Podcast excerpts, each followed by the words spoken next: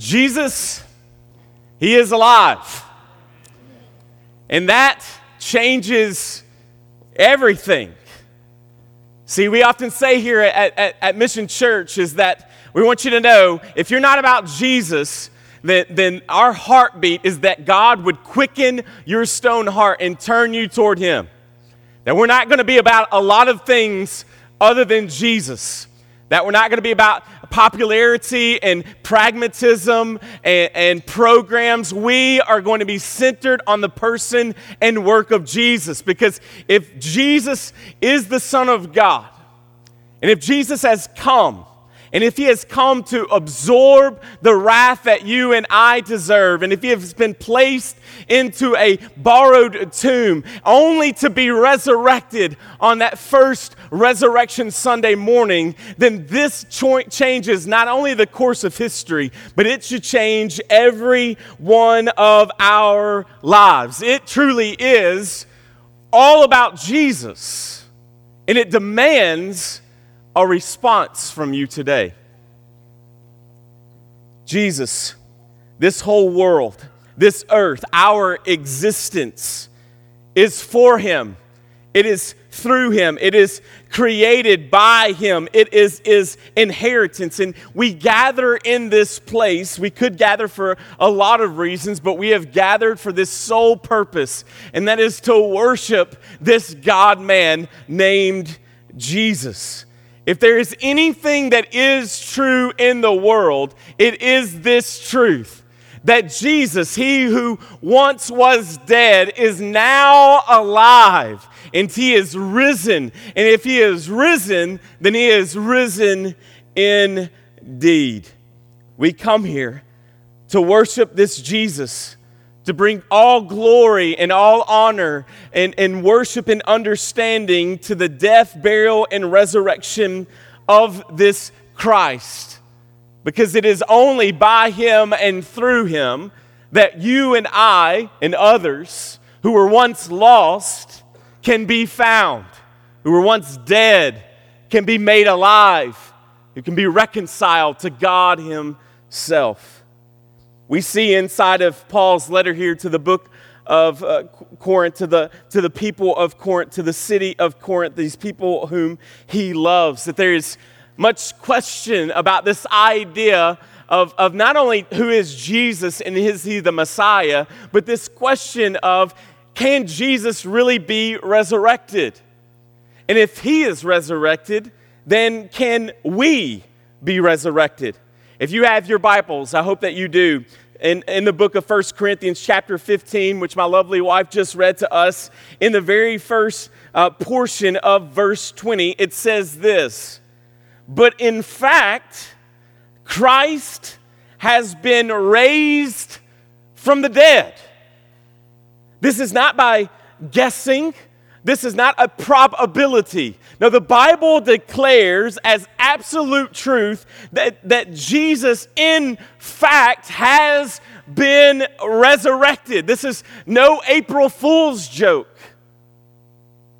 This is, is what would be to many that this would aspire amongst those who are not followers of Jesus, that, that we, as believers in Christ, you should count us as being pitiful and foolish at the thought of our King dying and being resurrected and therefore summoning us who were once dead to life.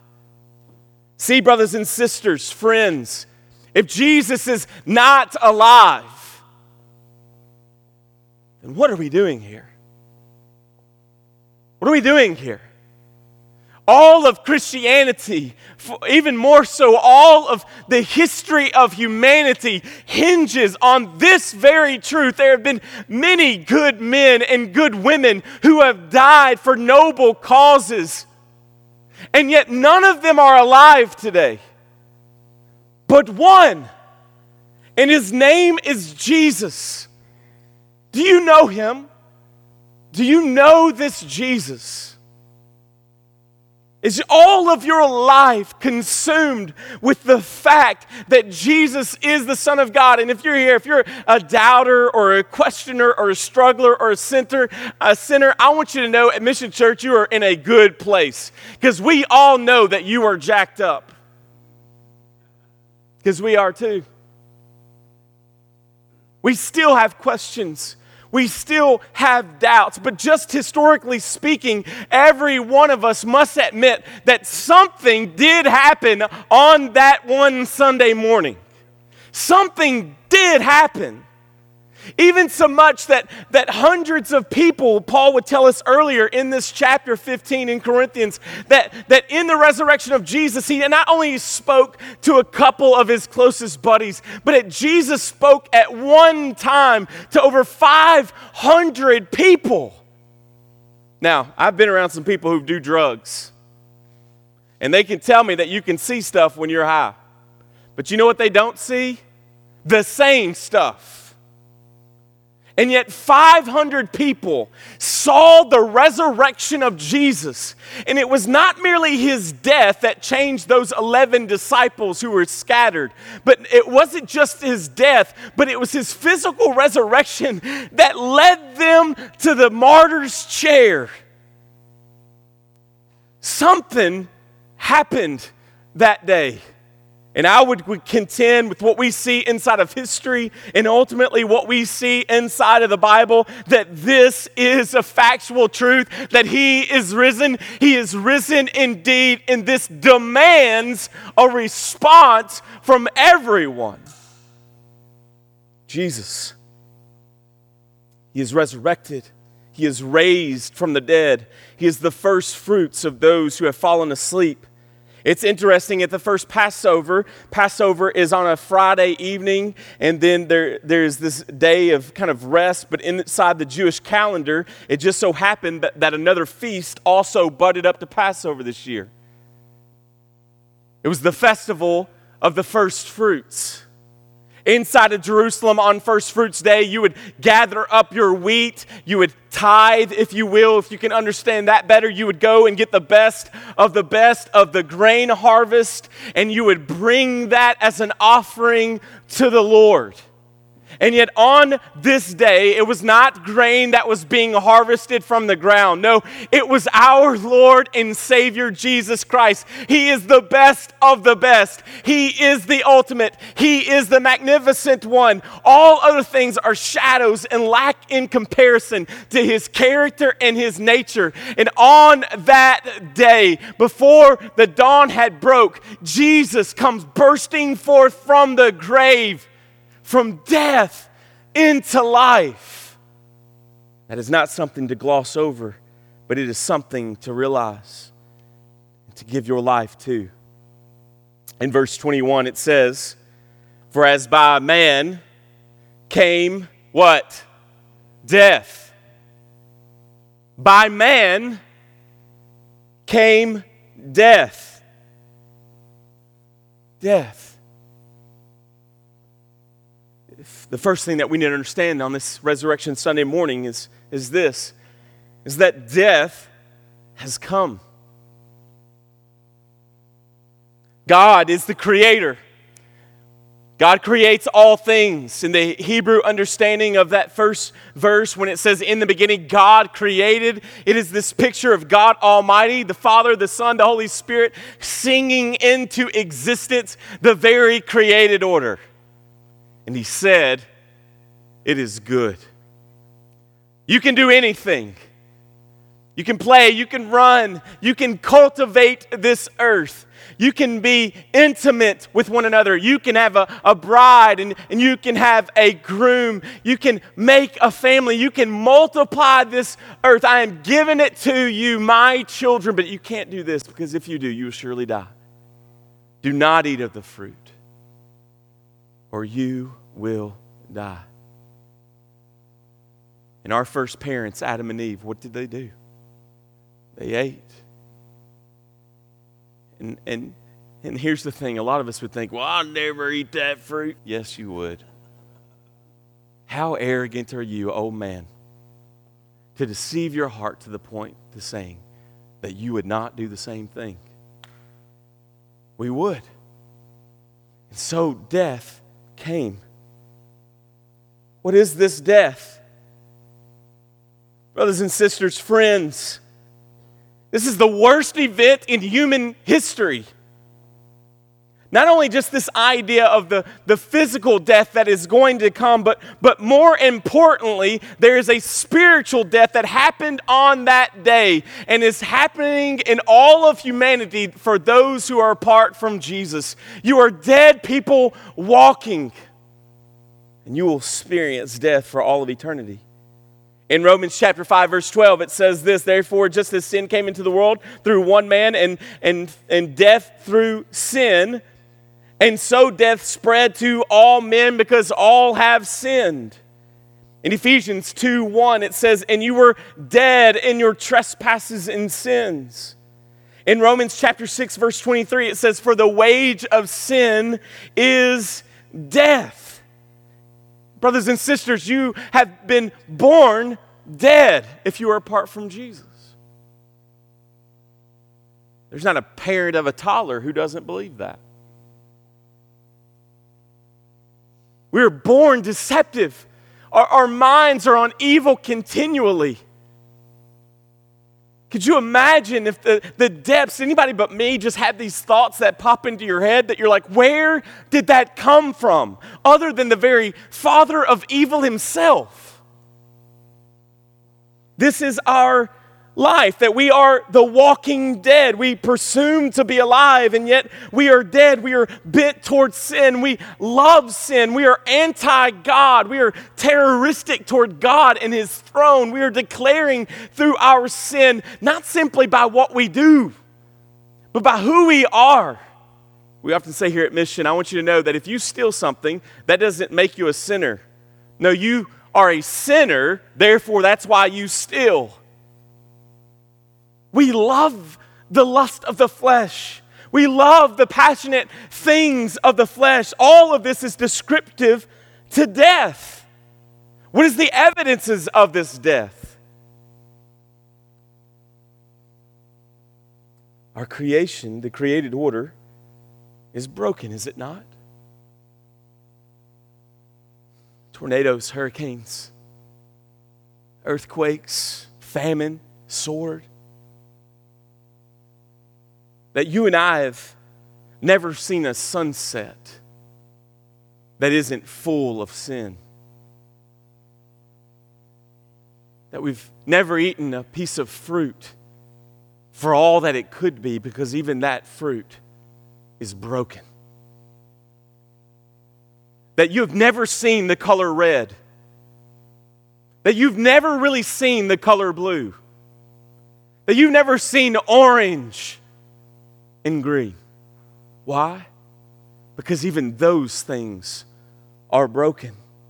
Our world is broken.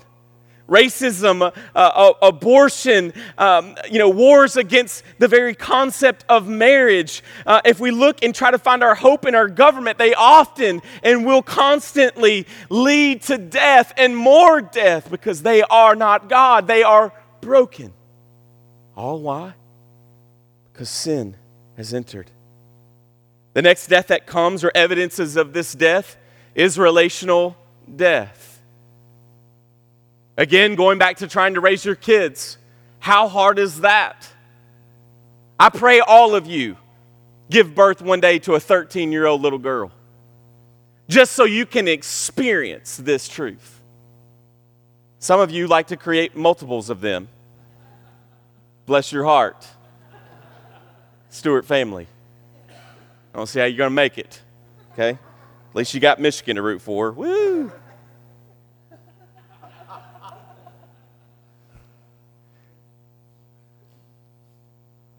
How tough is that? The bipolar mentality of raising kids. It's broken. If you've been married, even for those of us who have great marriages. Even for those of us who are great friends in our marriages, all of us can attest to the difficulties of that. and the brokenness of that. Try to decide where you're going to eat after church today, and all of that will reflect brokenness. Trying to understand, I've often looked at my wife and have learned to keep my mouth shut as she is speaking things, and I'm just like, You are an alien to me.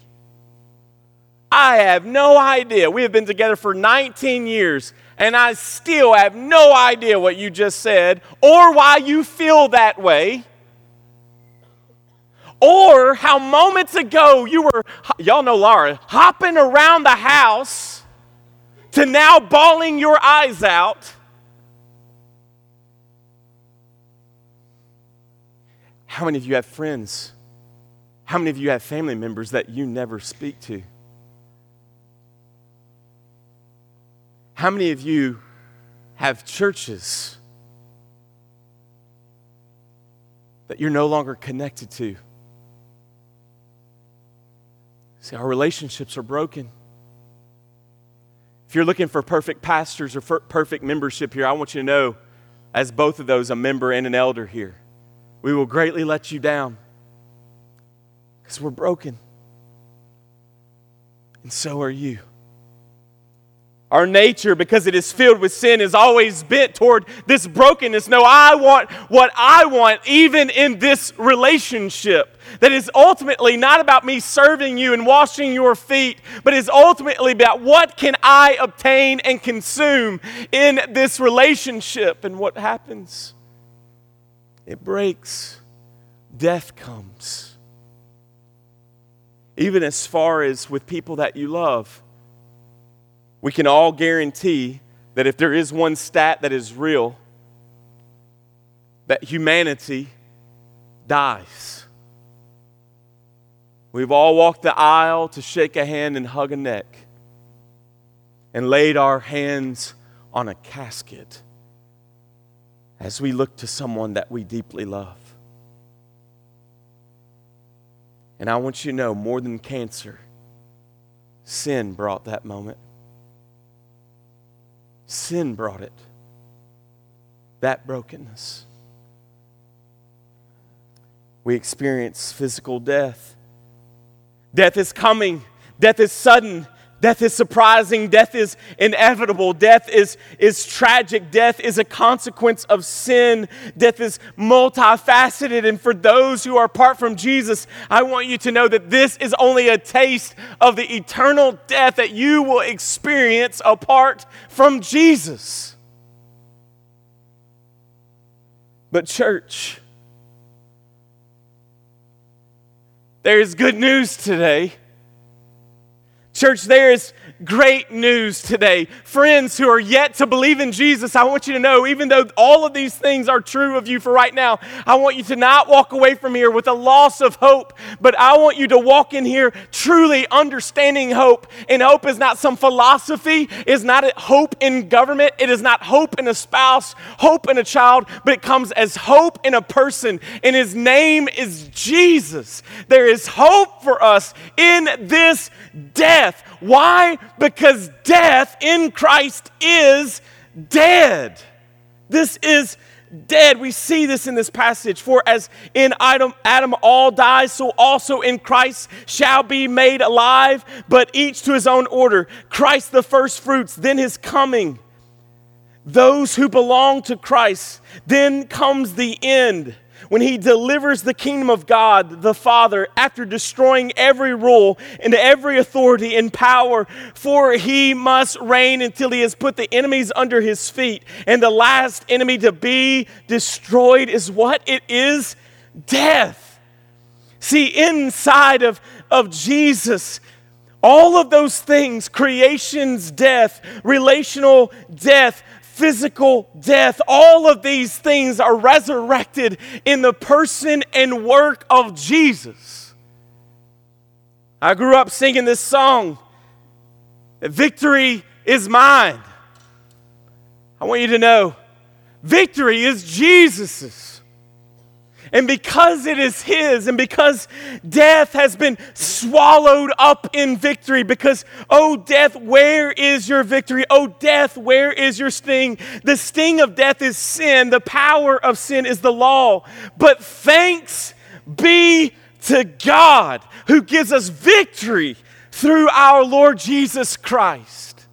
There is victory today in Jesus. The resurrection of Jesus has defeated sin, Satan, and death. Romans chapter 6, verse 9 states this You know that Christ, being raised from the dead, will never die again. Death no longer has a dominion over him. See, the worst event in human history has been defeated. There's a greater event, and it is the resurrection of Jesus. It was not the death of Jesus that led these men to death. No, it was the resurrection of Jesus. They would not stop being quiet that Jesus is Lord, that Jesus is alive, and you can know this Jesus. This is good news, church. Death defeated for those of us who are in Jesus. Death is no more for those of us who are in Jesus. Death is done for those of us who are in Jesus. Therefore, brothers and sisters, you and I who are in the faith, who are in Christ, who were once dead, made alive in Jesus, that means that you and I can live the most dangerous lives for the sake of the cross and the resurrection and the spreading of this good news. How do you stop a people whom death is their victory? And we're worried about what people are going to say to us, or how they're going to make fun of us, or what our family is going to think if we live radical for Jesus. And yet, this is the call of those who are in Jesus on this Sunday morning. I am alive. Now go and live forevermore. Jesus is going to come back. He is going to come back for us. Isaiah chapter 25, verse 8 says this He will swallow up death forever. And the Lord God will wipe away tears from all faces, and the reproach of his people he will take away from all the earth, for the Lord has spoken. Later, several thousand years from the prophet Isaiah, or several hundred years from the prophet Isaiah, Peter, after seeing the resurrected Lord, is going to stand up against the masses. And you know what he's not going to preach? Social reform. He's not going to preach government. He, he's not going to preach welfare. You know what Peter preaches? Peter stands up in front of the masses and he looks these people in the eyes and says, God raised him up, loosening the pangs of death because it was possible for him, it was not, excuse me, because it was not possible for him to be held by it. In John chapter 11, verse 25 through 26, Jesus said to her, He says, I am the resurrection and life. Whoever believes in me, though he die, yet shall he live. And everyone who lives and believes in me shall never die. Do you believe this? In Revelation 1:18, fear not. I am the first and the last and the living one. I died, and behold, I am alive forevermore. I have the keys. This is Jesus speaking. I have the keys to death and to Hades, and Hades means the grave. That I have the keys to these things. See, on that first Easter Sunday morning, Jesus was not kind of dead, as some would believe. The Muslim would tell you that Jesus didn't really die on the cross. Intellects will try to tell you that it's nothing but the swoon theory, that Jesus just kind of passed out for a few days after having his skin ripped from his flesh, a crown of thorns placed upon his head, being dehydrated, lacking of food, having a spear rammed into his chest to the point where water and blood pours out of it, that Jesus is just kind of faint. That's the best the enemy has to come up with? is that Jesus passed out for a few days, and they want us and think our faith is stupid? No, Jesus was really dead. And in God's perfect timing, there were a flicker of electrons in his body. As those brain waves sent, sent the knowledge down to his heart, and that heart once again begins to beat inside of that cold tomb. As Jesus' lungs begin to once again fill with air. As Jesus' eyes are awakened as Jesus arises from that platform, leaving the grave clothes behind. What, see, Lazarus could not do. He had to have help to get the grave clothes off. Jesus, our Lord, the resurrected Father, needs no help. He is the one. He saves all. He died alone. He was resurrected not by your and I help in our good works, but no, by His sovereign grace, by the sovereign plan of God. God awakened Jesus Jesus, through the power of the Holy Spirit, resurrected him, not resuscitated him. And because Jesus is alive, then there is hope for those of us who are dead that we can be alive forevermore and be with this Jesus. Have you heard me? Jesus is alive. And if he is alive, he is alive forevermore. And that demands a response from you this morning. It demands it. This is a beautiful truth. Jesus has lived the life that we could not live. Jesus has died the death that we deserve to die. Jesus conquered the enemy we cannot conquer. You, get me this. Some of you are so ate up with religiosity and works-based faith that you think that there is one day something out there that you can finally do to earn God's grace. And you can't. You'll never be good enough to conquer the death. And for those of you who have been wild and rebellious, I want you to know as well that this room is filled with both of those kinds of people whom Jesus has saved. Jesus has conquered your religiosity. Jesus has conquered your rebellion. And in this, Jesus is going to come and establish a new kingdom when He comes for His people. And our prayer is that you are counted amongst those. Jesus is going to resurrect a broken, dead creation. Jesus is going to resurrect our broken relationships. Jesus is going to resurrect his perfect church. Jesus is going to resurrect. We're not going to simply be these ghosts flying around in heaven, but Jesus is going to resurrect our very souls with these bodies. But ultimately, all of that is great.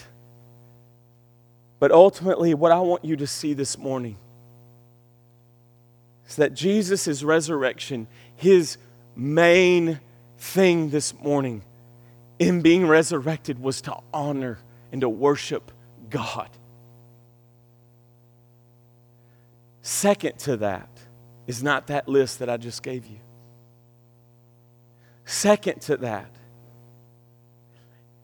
is Jesus has come to resurrect what was once broken your relationship with God. And because of Jesus, because he has absorbed the wrath of God, because he has defeated sin, Satan, and death, you and I, the ultimate gift of resurrection is we get God. We get God. In closing,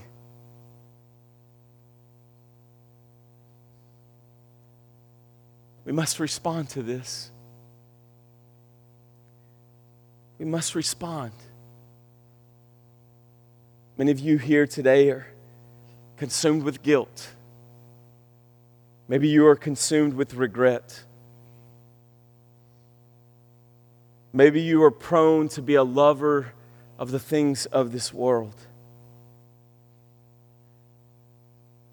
I want you to listen to me this morning. If you're not a Christian, you're not beyond the reach of our God. You're not beyond the reach of our God. See, if, if Jesus can defeat sin, Satan, and death, then there is not a single thing, friend, that God cannot conquer in your life. There's not a thing that you have done to so far remove yourself from the grace and the mercy of our Lord. And yet, brothers and sisters, when, when Mary and Martha and the Marys, they go to see Jesus and, and the angels and they're, they're spoken and they like, why do you seek the living amongst the dead? We live in a society where many people, many of us are prone and tempted and drifting toward trying to find hope and power and resurrection in graves. We're trying to see life in deadly things. Brothers and sisters, we, we have people who are hurting and they are, are broken and they're, they're getting all worked up over things that are, are, are not going to bring life. They are grave things, they are broken things, and they will never, ever bring life to you. But there is one, and his name is Jesus. And on that Resurrection Sunday, Jesus changed all of history, and He is beckoning you, He is calling you to let go of trying to find life in dead things and, and get a hold of the one who is not dead, but who is alive. Christian, may you be encouraged in this place. May we look forward to the coming of our Lord and Savior Jesus Christ. Don't fall in love with the trappings of mansions and streets of gold. Fall in love with that one day you will lay your crown down at the feet of the Lamb and you will join in with the multitude singing, Holy, holy, holy is the Lord God Almighty. He is worthy of our praise. Nominal Christian. That means you are Christian by name only. I love you this morning. If you are a cultural Christian, a Christian by name only, I want you to know that's just a churched up southern way of saying, I am lost. And may you repent as well. May you turn from Jesus. Show me one person inside the New Testament that they met the resurrected Jesus and it didn't forever change their lives.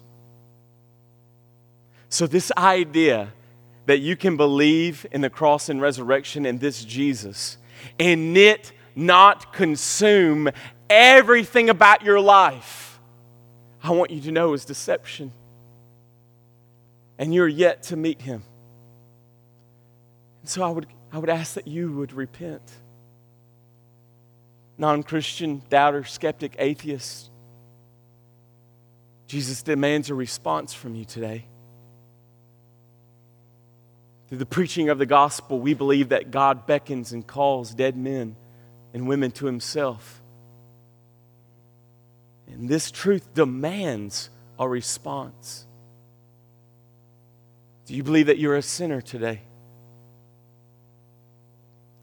Lost and undone and dead without Jesus. I love you. We love you. Turn from that sin. Put your trust in Jesus. Belong to a local church. And let's be faithful to the gospel. But don't walk away from here responding in arrogance, in the worship of self. But turn to this Jesus. I plead with you. I plead with you. Jesus is the Son of God. Jesus is the Creator. Man is fallen and broken, but God has a plan of redemption, and that plan is through the death, burial, and resurrection of Jesus. And because we can be bought back from our sin, God is also going to, through that power of His resurrection, through His grace and mighty uh, power, He is going to recreate. And we want you to be a part of that. He's alive this morning. He is alive forevermore. Would you take just a moment to pray with me and to consider these truths this morning?